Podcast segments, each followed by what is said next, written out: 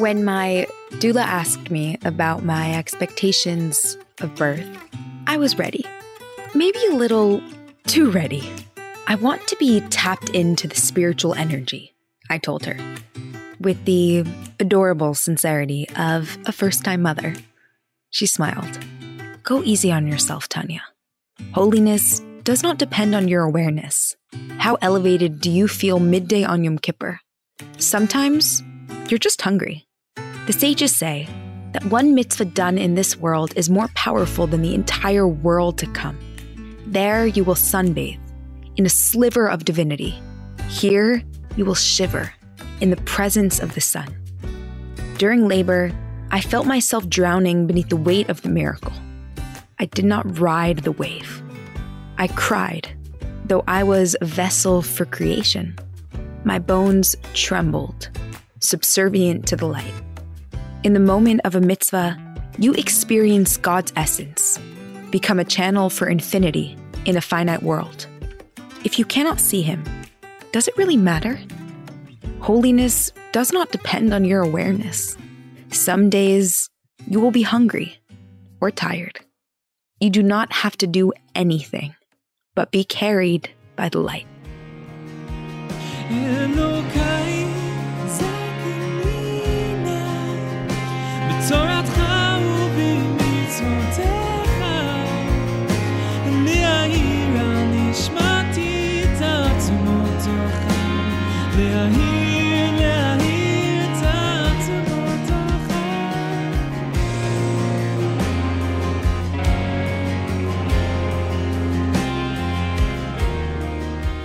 Hey there, it's Tanya, and you're listening to episode four of Human and Holy, a podcast by the Tanya Project, where we discuss spiritual ideas in human terms.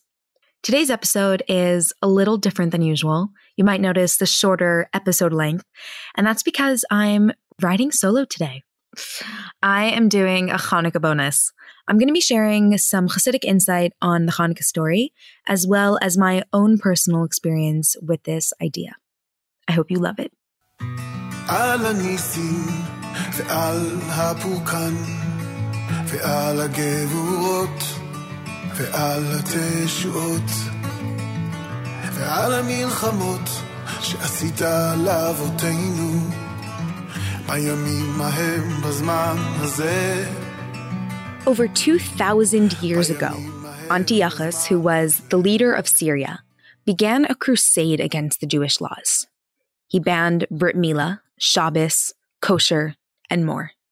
Anyone who disobeyed him would be killed. One day, his men were in Modi'in, the town where Matisyahu, an old priest, lived with his sons. When they noticed Matisyahu, they commanded him to bow down to the Greek god that they had set up in the public square. And he refused. Realizing the danger that he was in, he cried, Mila Hashem Whoever is for God, follow me.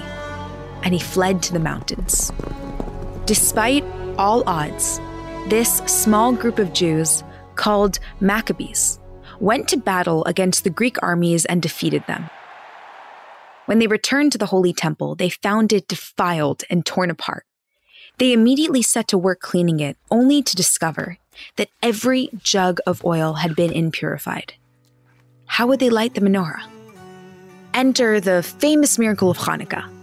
After scouring the temple, the Maccabees miraculously found one jug of pure oil, which burned for eight days. We commemorate that miracle by lighting the Hanukkah menorah today. In a maamar or Hasidic discourse called Tanu Rabbanan Mitzvah Ner Hanukkah, the Lubavitcher Rebbe asks the question what is the oil take center stage in the Hanukkah story. Why were the Greeks going after oil? What does it represent? Most armies are interested in territory, gold and silver, captives. But what was the Greeks' mission statement? What did they hope to take from the Jews? The Greeks' culture was called Hellenism. It was a culture that worshipped the self. They were obsessed with pleasure, bodily pleasures, and also more refined physical pleasures. So then, what were they after with the Jews? The Greeks wanted the culture of pleasure and self serving to infiltrate the Jewish home. Antiochus wanted the Jews to serve themselves, not God.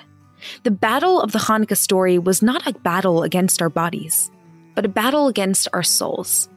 The Greeks' culture was okay with spirituality only as it served the self, but not as it served God. They didn't really have an issue with Jewish culture or history or even Jewish wisdom. They had an issue with the relationship with God that pulses beneath it all. They absolutely could not stand a connection to the Torah that was beyond reason. Oil, the oil in the temple, signifies chachma. When you pour oil into a cup of water, it automatically rises to the surface. It doesn't mix with other liquids. Chachma is the transcendent part of you, the part of you that can tap into a connection with God that is totally beyond reason. It's the part of you that always rises to the surface. Your relationship with God is untouchable, and the Greeks couldn't stand that. Because the Greeks were after the oil specifically, they were after godliness. Last Yom Kippur, I was a couple months pregnant with my now beautiful baby, thank God. At the time, though, I was nothing but miserably sick. I was throwing up multiple times a day. Some days I could hardly string coherent sentences together because of the intense nausea that had crept into my brain. I was grateful, and I am grateful, but it was still really hard. That Yom Kippur looked different than all other Yom Kippurs I had experienced previously. I went to synagogue for Kol Nidre, but the next morning, I was too sick to walk to shul. Most days I relied on a couple sips of ginger ale, a little bit of toast. But since I was fasting, that wasn't going to happen. So I spent most of my day horizontal, sleeping on and off, staring at the wall, trying to murmur some prayers from the machzor that I had on a chair beside me. I counted down the seconds. Anyways, after we broke the fast, I couldn't help but compare myself to my husband's post Yom Kippur glow. Safe to say, I wasn't exactly glowing. Pregnancy glow is a lie. I really wasn't. My husband had spent the day in shul. He had spent the day praying. He had spent the day singing uplifting Yom Kippur songs, being introspective, connecting with God. And I had spent the day just barely surviving. It was a hard day. And the hardest part was that it hadn't felt like Yom Kippur. I couldn't shake the feeling that my day had been lacking. I berated myself. You could have done better. You should have prayed more, sang more, felt more. Like you really couldn't squeeze in any little bit more of spirituality into your Yom Kippur. In the context of the Hanukkah story, that voice was the voice of my ego, not my soul. It was the voice that craved feeling holy, but not necessarily holiness itself. There is no question in my mind that being a partner with God in the creation of a baby was far holier than any Yom Kippur melody that I might have swayed to. I would go so far as to say that that might have been the first Yom Kippur that I served God and not myself. The Greeks wanted to confuse us between holiness and spirituality. They said, Keep the laws that feel good, the ones that you understand. Chuck the ones that you do solely for God. Our revolt against that is the miracle of Hanukkah. It's the miracle of the oil, which can never be made impure. It's the ability to transcend our understanding of spirituality and tap into a true holiness that might not always be as satisfying, this isn't to say that holiness can't go hand in hand with human pleasures. I think that most days it does. Fusing our ideas of enjoyment and pleasure with God's will is a magnificent and also really important thing.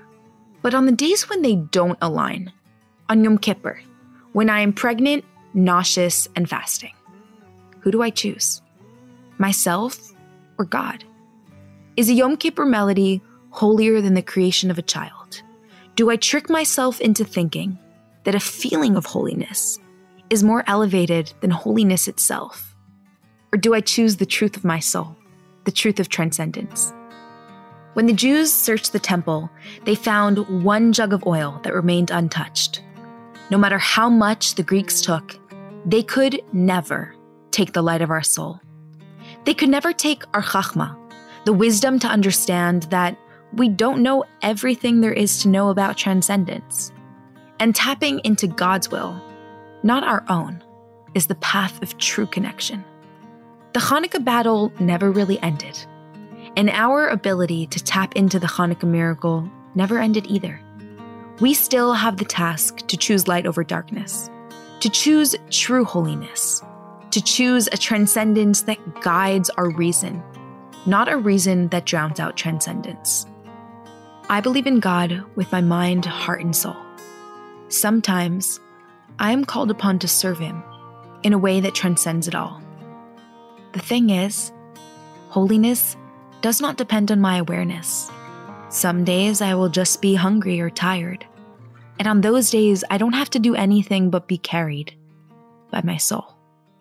The jug of oil within you is not limited by your understanding of holiness. When your mind tells you otherwise, when the sun sets, when there are a million reasons to pack up and go home, light your candle. God calls upon you to spread your light. And tomorrow night, light another one. And the next night, another. Lean into the transcendence of your soul, your unparalleled potential. The world may seem dark, but your flame is pure. This Hanukkah, you can say, Anila Hashem, I am for God. You can tap into the Maccabee within you.